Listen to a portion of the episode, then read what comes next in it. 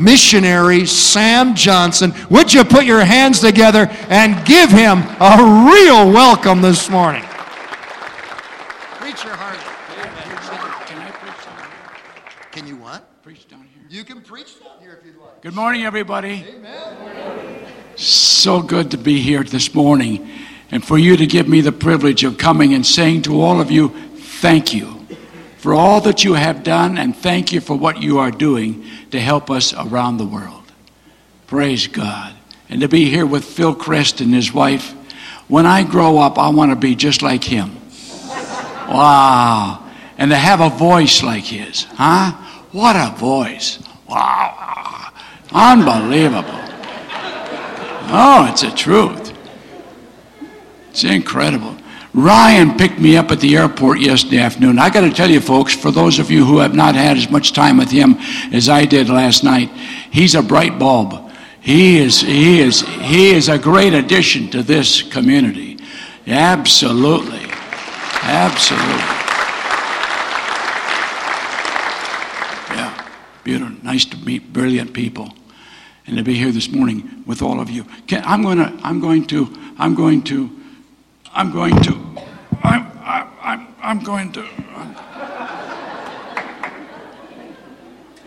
I don't have his body.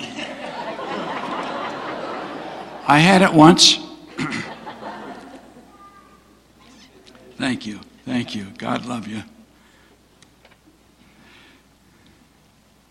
That's of no help.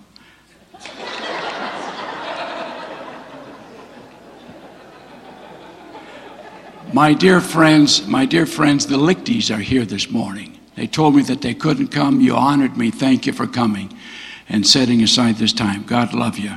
Friends for the last hundred years, and they're here visiting in the city with their son and his wife.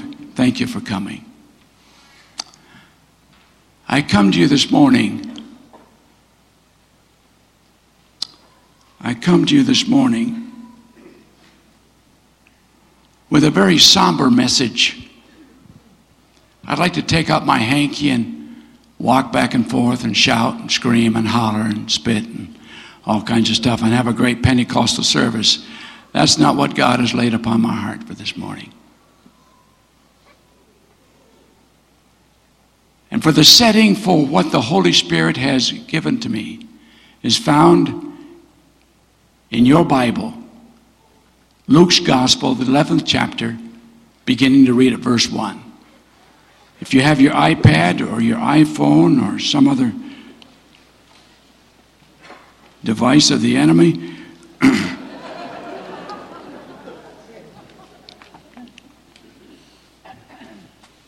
read with me, please. Luke's Gospel, the 11th chapter, beginning at verse 1. Now it came to pass that as he, Jesus, was praying in a certain place, when he ceased, that one of his disciples said to him, Lord, teach us to pray, as John also taught his disciples. So Jesus said to them, When you pray, say, Our Father in heaven, hallowed be your name. Your kingdom come, your will be done on earth as it is in heaven. Give us day by day our daily bread. And forgive us our sins, for we also forgive everyone who is indebted to us and do not lead us into temptation, but deliver us from evil, from the evil one. And then Jesus said to them, Which of you shall have a friend? And go to him at midnight and say to him, Friend, lend me three loaves. For a friend of mine has come to me on his journey, and I have nothing to set before him. And he will answer from within and say, Do not trouble me. The door is now shut and my children are with me in bed. I cannot rise and give to you. I say to you, though he will not rise and give to him because he is his friend, yet because of his persistence, he will rise and give him as many as he needs. The Lord's Prayer. Some call it the disciples' prayer. In my home, when we grew up and we prayed, and we prayed my family, you really wanted to pray, you knelt. We knelt and we prayed at the close of every prayer. We always recited together as a family the Lord's Prayer. The Lord's Prayer. And after Jesus had shared with them the model prayer, then he shared with them a parable that we find in verse 5. A parable is an earthly story with a heavenly meaning. And here's what Jesus said A man received unexpected guests, and he said it was midnight. He welcomed them into the house, went into the kitchen to get them something to eat, and discovered that he had nothing at all. So he said, Sit down, watch a little TV, I'll turn it on. And then he went to the neighbor, knocked on the door, and said, Jack, I just received some unexpected guests. Please loan me three loaves of bread. And Jack from within said, Don't trouble me. Don't bother me. My kids are with me in bed. Don't you understand? It's the midnight hour. I'm not going to get up. But Jesus, as he told the parable, said that because of the persistence, not because he was his friend, but because of his persistence, he arose and gave him the three loaves. And there's a striking parallel with all of that this morning, ladies and gentlemen, in our world today that I want to share with you this morning. General Omar Bradley, World War II hero, spoke to a crowd in, 19, uh, in, in Boston in 1948. And his speech is remarkably appropriate for the violent and chaotic world in which we live today, for this is what he said The world has achieved brilliance without wisdom power without conscience. Ours is a world of nuclear midgets. I'm sorry, nuclear giants and ethical midgets. We know more about war than we do about peace. For I would say to all of us this morning, and I say it somberly, I say it with a tear in my voice and a sob in my heart. It's the midnight hour. The world in which you and I live this morning, ladies and gentlemen, is not the world, sir, that you and I knew 30 years ago, 20 years ago. It's not the world you and I knew, sir, 10 years ago, for it's the midnight hour in which we live. It's the midnight hour morally. The swiftness with which the moral barriers have fallen is stunning. The barbarians are in the city. The doors have been ripped off of the hinges and the ancient landmarks have been removed. One century ago, the French scientist Pierre Bouchut wrote in his diary, The day will come will man will not only split the atom, but he'll harness the energy of the sun. And in that day, he said, God, with his long white beard, will come down to the earth and say, Gentlemen, it's closing time. It's closing time.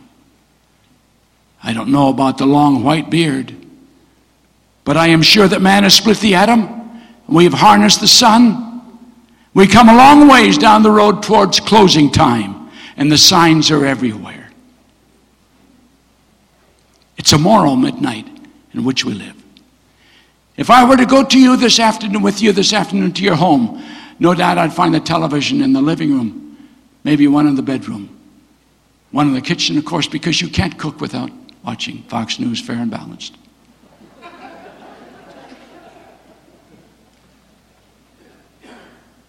And this purveyor of news and entertainment has now so polluted our homes, ladies and gentlemen, that I'm ashamed to walk into most living rooms of Christians in America. The funny programs are no longer funny, they're filthy. And I think it's time, ladies and gentlemen, that we call it what it is. It's the purveyor of evil. It's the devil himself who has come into our homes and he's crept into our living rooms and our bedrooms with all of the garbage that Hollywood can give to us. The signs are everywhere. We, we applauded when Al Gore gave to us the internet. What a genius. Now we have to watch, look over the shoulders of our kids to see what they're looking at.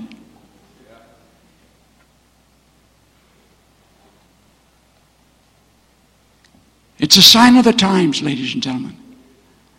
But we have pastors sitting in their studies with the lights down, watching pornography that's destroying the pulpits of America. And they're not the only ones. Morally, today, it's the midnight hour. Schools and universities are no longer a safe place to send our kids.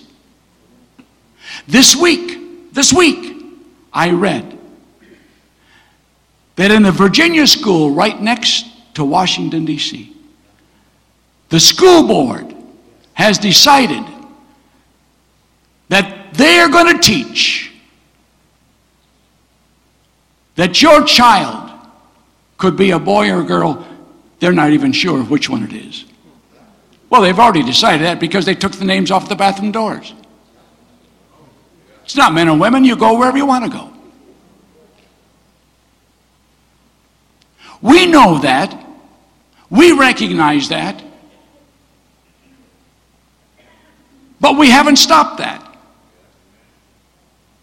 And morally, in our world today, in your city, in my city, it's the midnight hour.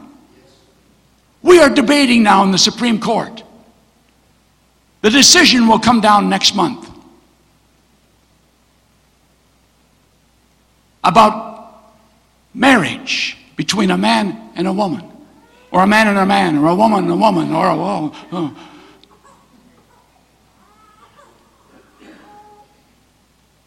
and we can't figure it out. God figured it out a long time ago, ladies and gentlemen.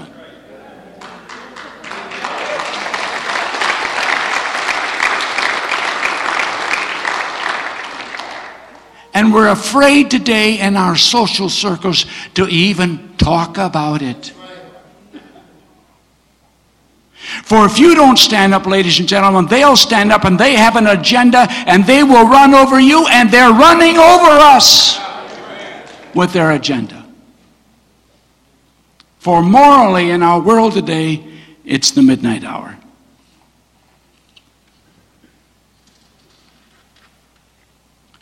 I love newspapers. I clip them all the time. Teens say drug use at schools is on the rise.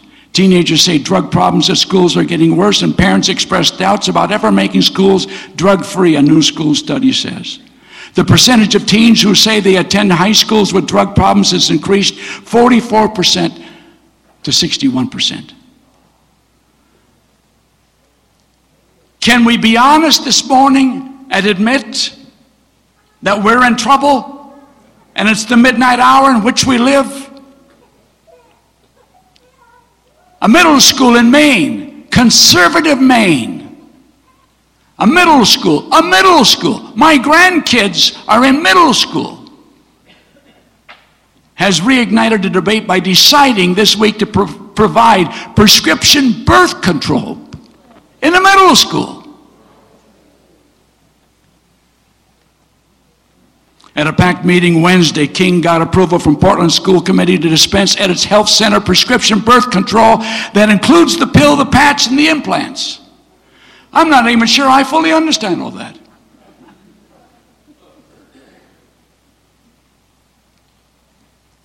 How far have we fallen? Listen to this. This is incredible. Some of you never knew this. But Harvard University in 1636 was established to train young men for the ministry. For the ministry.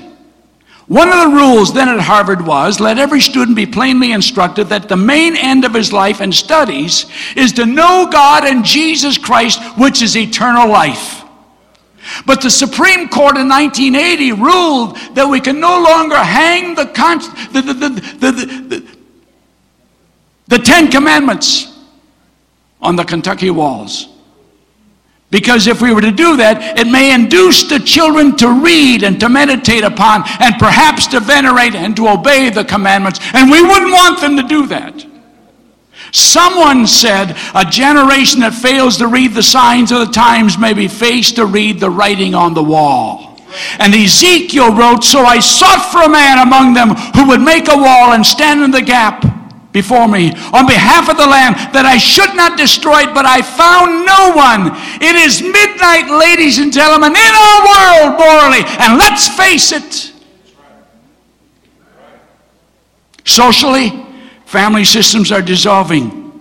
Five million child molesters in the United States of America today. The new social services in Washington, D.C will become the nation's first jurisdiction to recruit homosexuals, to recruit homosexuals to adopt children. Socially, we're in trouble. Olympia, Washington. Woman takes life with dignity. It's the headlines. Why? Because Washington now has given to their constituents a law that goes like this Death with dignity law. And she committed suicide by taking barbiturates legally. Death with dignity. John Dewey, who founded Columbia University, gave to us progressive education, influenced generations of teachers, said, There is no God and there is no soul. Hence, there is no need for the props of a traditional religion. With dogma and creed excluded, there is no room for fixed moral law and natural law. Teddy Roosevelt said, to educate a man in mind, not in morals, is to educate a menace to society. And ladies and gentlemen, we have a generation of menaces. And they're in your schools. And they're teaching your kids and your grandkids. My grandkids. The mother of a New York City public school child, exasperated by all that was going on, she said, If this is not the bottom, then how deep does this, does this pit go? That's the world in which we live. Remember the 17 girls in Massachusetts high school who made a pact to become pregnant at the same time? Without shame. Without shame. There's no shame anymore. There's no shame. There's no shame in how we dress. There's no shame in what we say. There's no shame in, in, the, in the verbiage that we use. There's no shame anymore. There's no shame at all, even in blowing up footballs.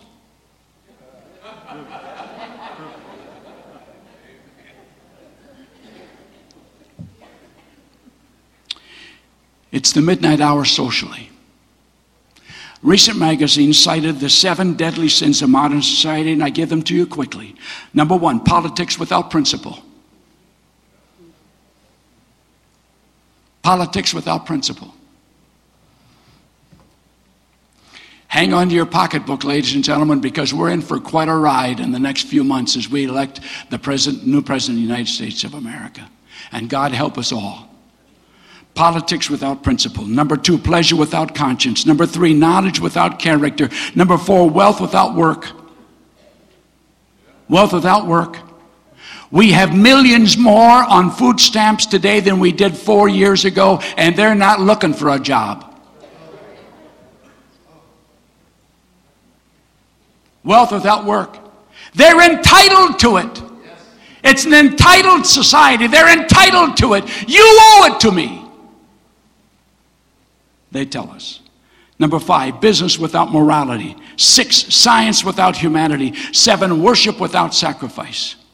We want to come to church, ladies and gentlemen, across America. We want to have a nice little service that lasts about an hour, hour and 15 minutes. Don't bother me by going too long. I don't want any altar calls. I don't want any raising of hands. I just want a nice service. We're going to sing a couple of songs. We'll dance a little bit. And I want the service, I want the preacher to tell me five ways how to overcome depression, and I want to go out of here.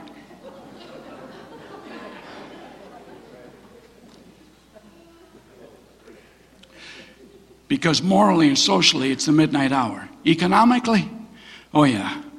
I talked with a friend of mine last week who has a Chevrolet dealership in a town of 1,500 people in North Dakota.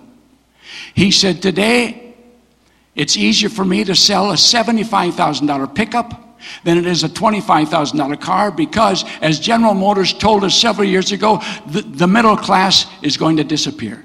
He said, I can't find the people to, to, to, to sell my $25,000 pickup to because they don't exist.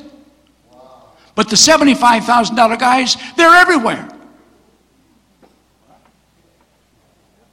Because the rich have become richer and the poor become poor. I'm not telling you something, ladies and gentlemen, that's not new. I'm just reminding you that we are in big trouble today.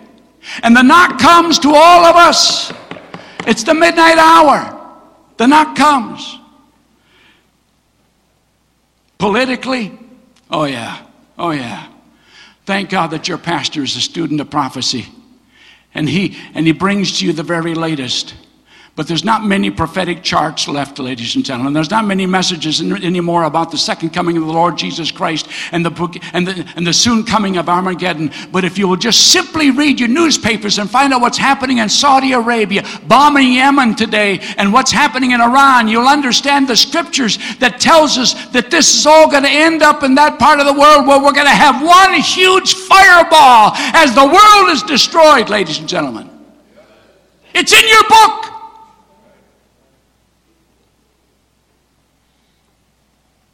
Politically.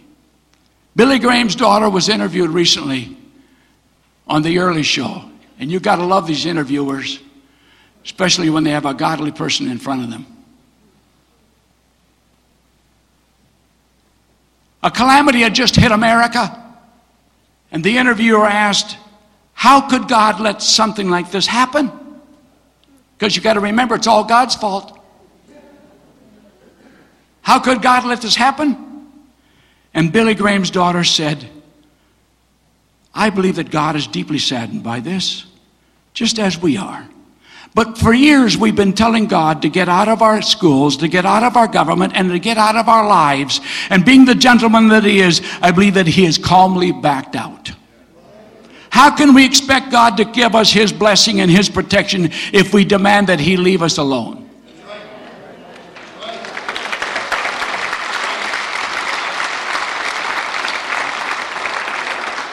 There is no one in America today, ladies and gentlemen, no one in America that we honor more than our beloved Billy Graham. And he put a pen to this prayer and he left it for all of us. And this is what he wrote Woe to those who call evil good. But that is exactly what we have done. We have lost our spiritual equilibrium and reversed our values. We have exploited the poor and we called it lo- the lottery. I heard a man on television last week at George Washington University talking about the lottery. I didn't fully understand what he was talking about. The lottery. We've rewarded laziness and called it welfare. We've killed our unborn and we call it choice. We shot abortionists and we call it justifiable. We've neglected to discipline our children and we call it building self esteem. We have abused power and we call it politics. We have coveted our neighbor's possessions and we call it ambition. We have polluted the air with profanity and pornography and called it freedom of expression. We ridicule the time honored values of our forefathers and called it enlightenment. Search us, O God, and know our hearts today. Cleanse us from every sin and set us free. Amen. Spiritually, it's the midnight hour. Thank God for the building that you are building to serve your community in, in a better way. I have a dear friend who pastors a church. They owe $23 million buildings we have, facilities we have. We got gymnasiums, we got basketball teams and football teams and volleyball teams and baseball teams. We've got it all, ladies and gentlemen. But I ask this morning, where is the power of God? That changed lives, that a sick man is healed, that a marriage comes back together, that kids are taken off of drugs by the power of Jesus Christ. And that's what the church has. And we must never lose that.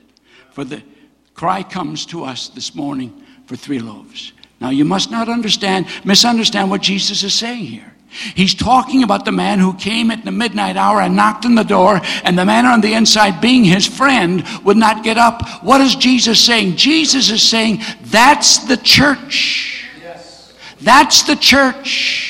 He's saying, We, the church of the Lord Jesus Christ on the inside, and, the, and, and our neighbors on the outside are knocking, and they're asking for three loaves of bread. That's what they're coming, and that's what they're asking of us. Ladies and gentlemen, let's not miss the point of the parable this morning. For there are those who will say, Yeah, but they don't really, they're not really knocking, and they're not really asking. But I would say to you that I hear a mute cry coming from the unreached and the untouched, and they're asking us, the church of the Lord Jesus Jesus Christ, the only answer left. She sang about it this morning. We possess these three loaves.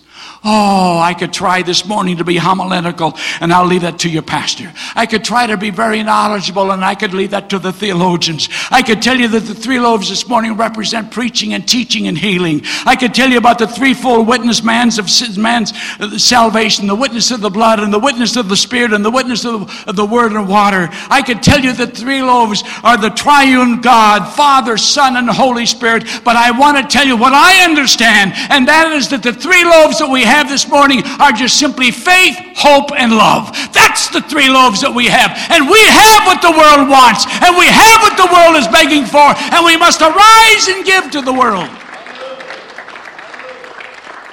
Let's not complicate this thing this morning, ladies and gentlemen. Let's not wrap our faith up in doxology and hermeneutics and homiletics and all kinds of baptism and catechisms. It's just simply this that you're lost until you're found. You're blind until you see. You're on your way to hell, sir, until you turn around and you're on your way to heaven. It's just simply this Jesus loves me. This I know, for the Bible tells me so.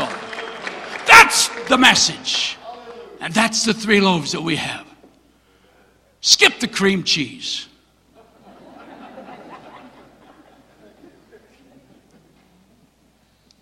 And that's why, ladies and gentlemen, you and I have been doing what is important around the world, and that's to make disciples.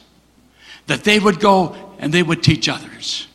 Your pastor said it in the first service this morning that this fellowship of ours, called the Assemblies of God, some people where I go, some pastors where I go, Pastor Phil, they tell me, don't please don't mention the assemblies of God in our church because not everybody, we don't want to, we don't want. I'm not ashamed this morning, ladies and gentlemen, to say that this church belongs to the assemblies of God and that the assemblies of God has built more Bible schools around the world than anybody else. I'm not saying that in a prideful way. I'm just saying it as a matter of fact. And because of it, I can tell you that today around the world, there are 65 million assemblies of God believers who are today there that they weren't yesterday today because our missionaries have gone and they have established Bible schools.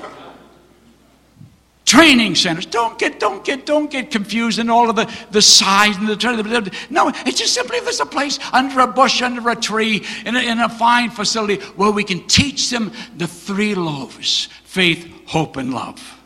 And that's what you've been helping me to do. Joyce and I were privileged to go to Portugal in 1974.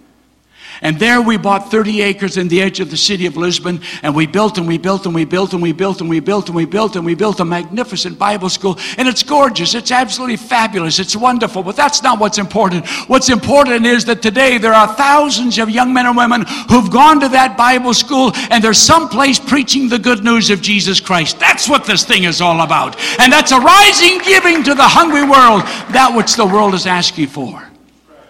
Your pastor came with me to Romania. Romania, where we bought five acres in the heart of the city of Bucharest. And there we built and we built and we established a magnificent Bible school in Bucharest, Romania. And today, because your pastor came and dedicated that Bible school and they teach the good news of Jesus Christ and train disciples, today there's over 2,000 Pentecostal churches in the country of Romania. Praise God. For the glory of the Lord Jesus Christ, we say all of that. Not for any other reason. But you have helped us to make it possible. Not only in Romania, but also in Georgia. In Georgia. Can I just, can I just, can I, let me, thank you.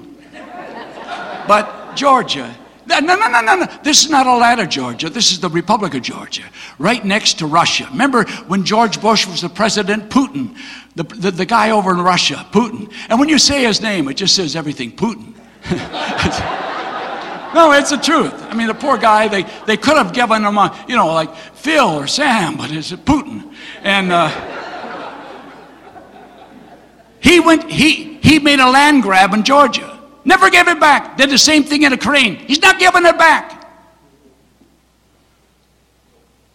And in Georgia, I was invited after the fall of communism in 1989 to go in there with two other pastors from America to see if we could help them because the missionary knew that he could not do it by himself. He needed to gather together the finest, the brightest, and teach them and train them and help them to go out and start churches and plant the good news of Jesus Christ. And so he laid before us a plan that would cost three quarter of a million dollars to build this Bible school. And I sucked in my breath, and while I was sucking in my breath at the cost of that Bible school, the guy from Oklahoma, the pastor from Oklahoma, raised his hand and he said, I'll give the first quarter of a million dollars. Wow! The pastor from Indiana was not going to be outdone by the guy from Georgia, from uh, Oklahoma. He said, I'll give the second quarter of a million dollars. And I said to myself, I got to find Phil Christ. I'm in trouble.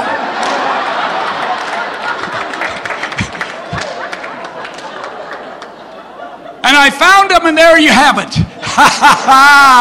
Hallelujah! A beautiful facility full of young men and women. And today, listen to me, today in the Republic of Georgia, there's over 2,000 brand new Pentecostal places of worship for the glory of the Lord Jesus Christ. Because we possess these three loaves. That's what I'm talking about this morning. We've done that in Albania, Albania, Albania. I gotta, I gotta tell you, in Albania, from the ground up, we built this fantastic facility in Albania in the midst of the Muslim people. Now, listen to me this morning. Listen, listen to me.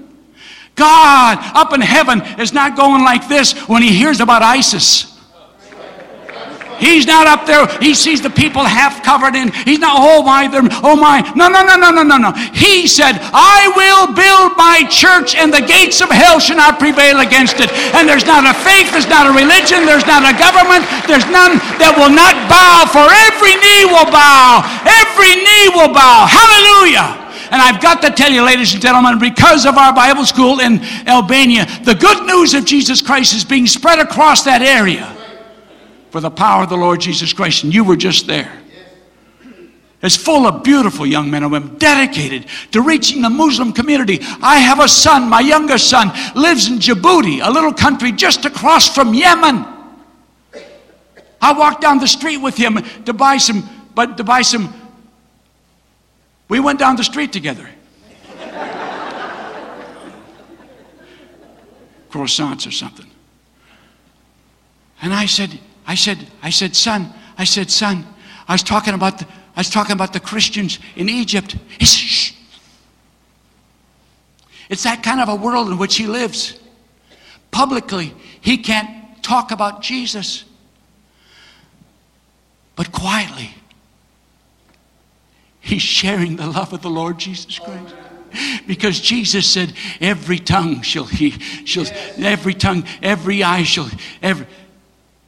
It's in the book. And it's happening today, ladies and gentlemen, across the Muslim world.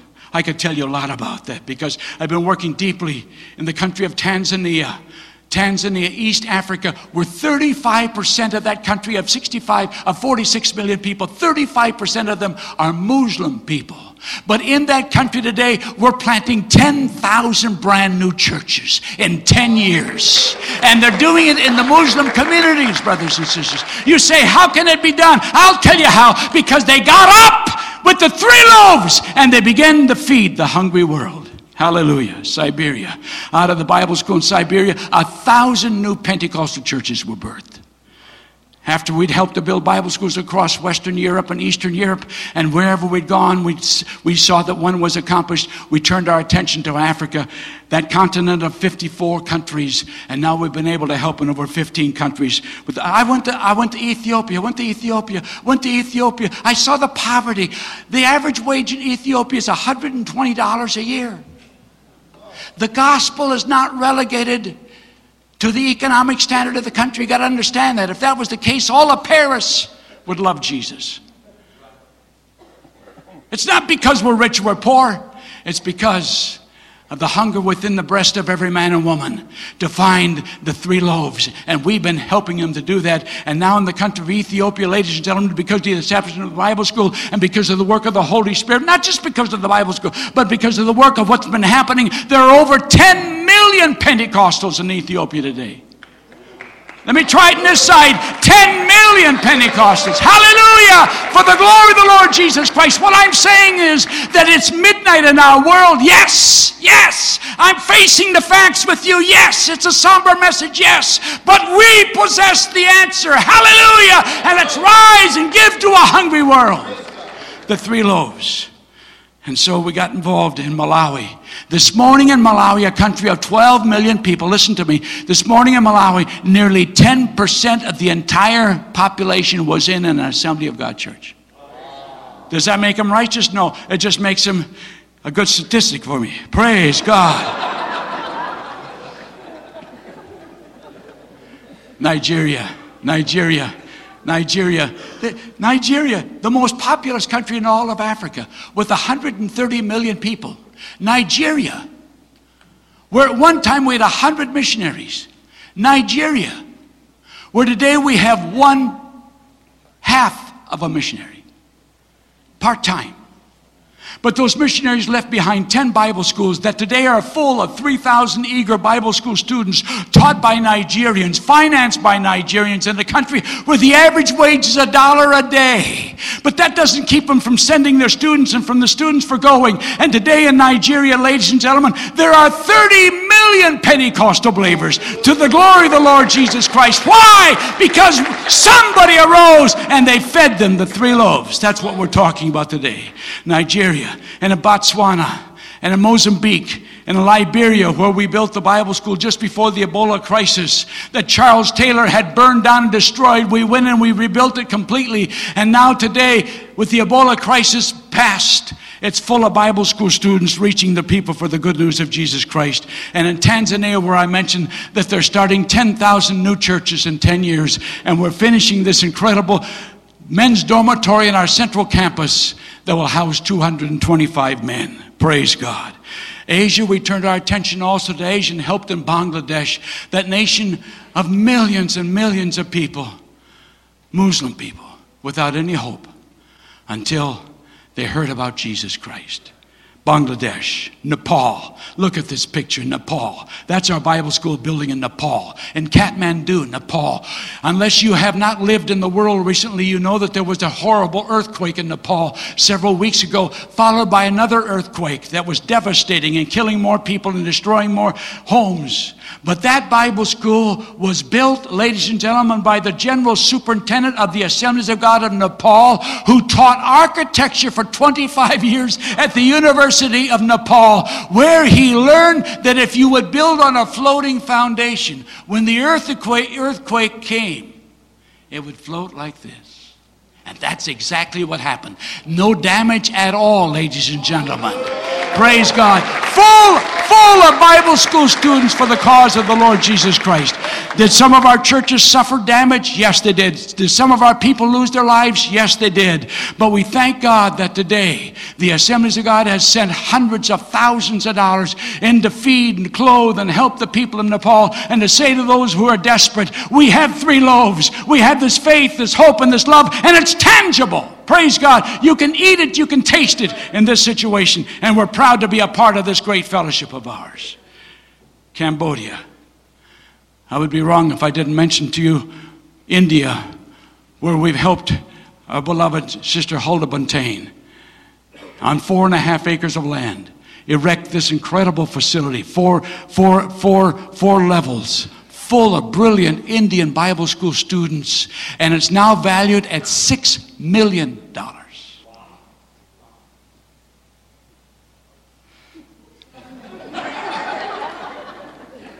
I thought that was good. Let me return for Cambodia, and we're all going to go to lunch. Cambodia, you had on this platform two years ago one of the greatest heroes of your life and mine, Darth Lee. Darth Lee, when he was seven years of age, living peacefully with his mom and dad in Phnom Penh, was told by the radio, get out of the city quickly. The Khmer Rouge had come into Phnom Penh in Cambodia, and they drove the people out of that city of a million people in the countryside. Once they got him in the countryside, they divided them all up, and he was put into camp with a thousand boys. Four years later, when Vietnam came in and drove the Khmer Rouge out of Cambodia, there were only 50 boys alive. He was one of 50. Though he was emaciated and so weak he could hardly walk, he made his way to Thailand, walking scores and scores and scores of miles through the night. And he got to Thailand, and the United Nations was there waiting for him, and they got him on a plane and sent him to St. Paul, Minnesota, and by divine order, he ended up in an Assembly of God woman's home in St. Paul. She took him to an Assembly of God church just like this, and the preacher said, Here, I've got a loaf of bread for you. Yes. And there, Darth Lee found Jesus Christ at the age of 14. Dedicated his life to God, went to North Central University, married the only girl in the school from Cambodia, and he and his wife Tita went back to Cambodia 19 years ago. And I was there at Christmas time with Brad Rosenberg, a friend of your pastor. I was there at Christmas time, and it was a big deal. They were just getting ready to give all the kids Christmas presents at the floating school because he has 3,000 children in his schools. This school is a school of 250. It's out on the largest lake of all of southeastern Asia. The land was taken away from the people. There's no place else for them to go but out on a barge. And there they live. They eat there.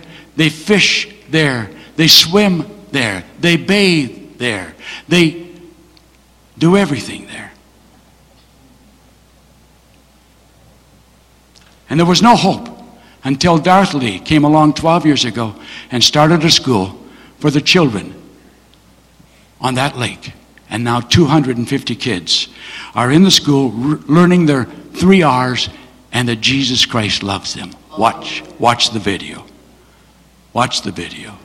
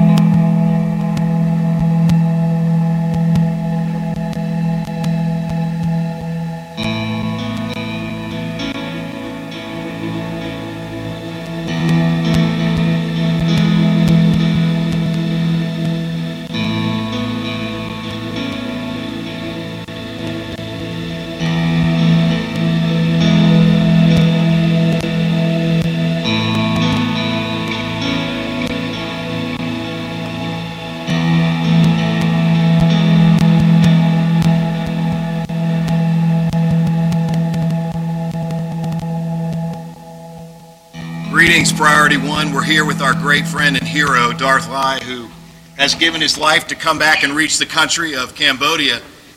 This is a floating village in Cambodia on this massive lake where the government basically took the land from the people and then just put them out on barges out in the middle of the water. There was no schools, nothing for these uh, children to be able to go to, and God gave Darth this incredible vision. And tell us a little bit about that, Darth. Well, thank you, Brad, and thank you, Priority One family, for your effort for the kingdom of God. Uh, 12 years ago, the people lived just surviving by catching and trapping fish out of the, of the lake, and they have no medical uh, facility, no clinics, no school. And so 12 years ago, the Lord put upon our heart to come and start the school here.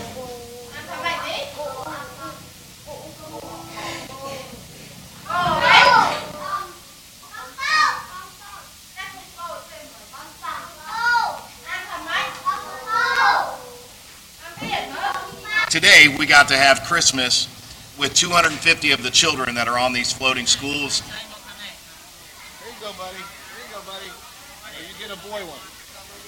There you go. Six, seven, eight-year-old kids, and these are their school buses right here. Each kid or a couple kids from a different floating house or little community hops in one of these canoes and they paddle themselves to school and back home after.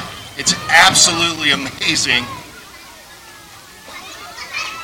And right now, we have 250 children going to school to learn how to read and write, but more importantly, to hear the love of the Lord for them and, and change their lives. And through that, they're bringing the message of, of salvation to their family. And the products of that is these two, uh, two girls.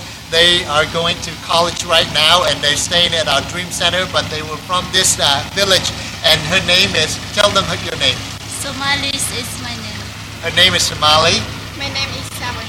Her name is Sabin, and both of them right now, they love the Lord, and God has touched and changed their lives, and, and they want to go forth and share the message of hope and salvation to their family members and the people of Cambodia as a whole.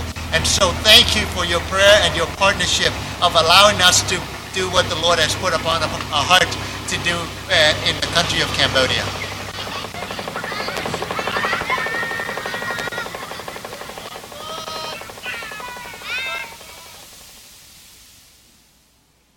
Is that incredible or what?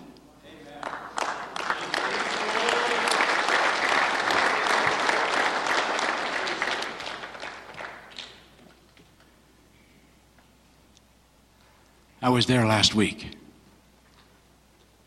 I Went back to the school again. So inspiring.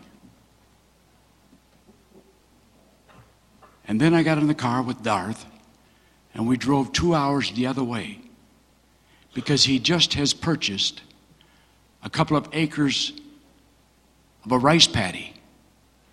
They filled the rice paddy with 3,000 truckloads of dirt, built a wall all the way around it, and tomorrow, this is what they're going to start building.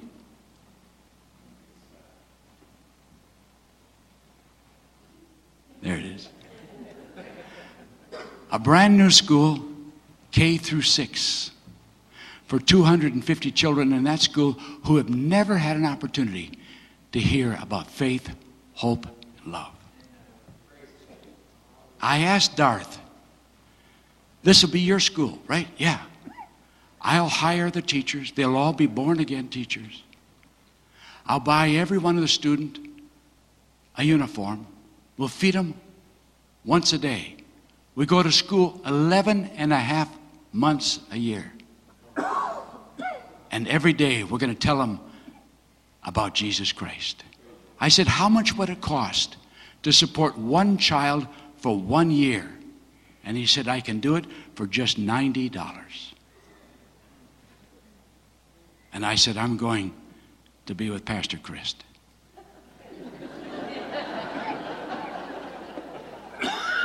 Maybe there's some people who'd like to write a check for $90 and say, I want to support one of those children in that brand new school. Where for 11 and a half months a year,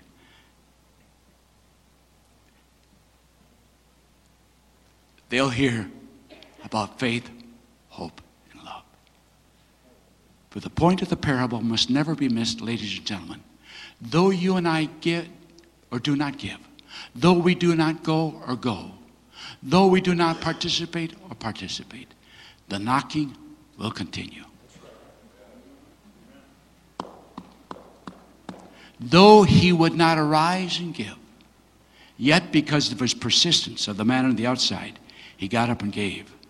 And I'm telling you this morning, ladies and gentlemen, that the world on the outside of Shelby Township is knocking. They're not asking for your 401k. They're not asking for your automobile. They're not asking for your home or for your sailboat. They're asking, please tell me, how can I find peace for my soul? Will you join me this morning in arising and giving to a hungry world? Thank you this morning, Lord Jesus, once again for the privilege I've had to come to this church and to share with these incredible people, those sitting in the balcony and here on the main floor, those in the other two services. Thank you, God, for what you're doing through this pastor and his wife and their staff. And because of this church, they've heard the knocking, And they got up and they're giving to a hungry world. And I pray that you will help us to never get tired of that, never to become weary in well doing, but we would arise one more time today and give to a hungry world. In Jesus' name.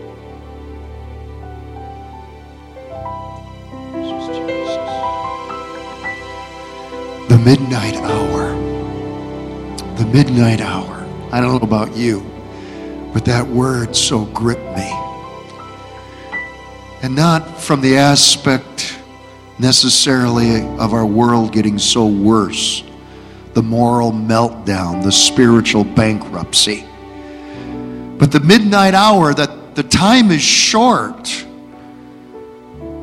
for what we can do for Jesus Christ. Jesus said, Work while it is yet day, for the night cometh when no man can work. What a privilege that Sam Johnson has outlined for us. What a privilege it is to be able to give to world missions. What a privilege it is to represent Jesus Christ, to be his hand extended, to be his mouthpiece, to put legs, feet to his mission. What a privilege it is that the Lord has blessed us so that we can be a blessing, so that we in turn can receive his commendation. Well done, thou good and faithful servant. I don't know about you, but on that day of days when the rewards are being passed out, on that day of days when the need again will be outlined, and I will be asked, What did you do for my lost world? What did you do for my lost children? I don't know about you. I don't want to hang my head low and say, but, but, but, and give excuses. I hope on that day of days that I'll be able to say, I took advantage of the privilege, the open door that you gave me. That, Lord, as the world was knocking at the midnight hour, I opened the door. I responded so that they could be provided faith, hope, and love.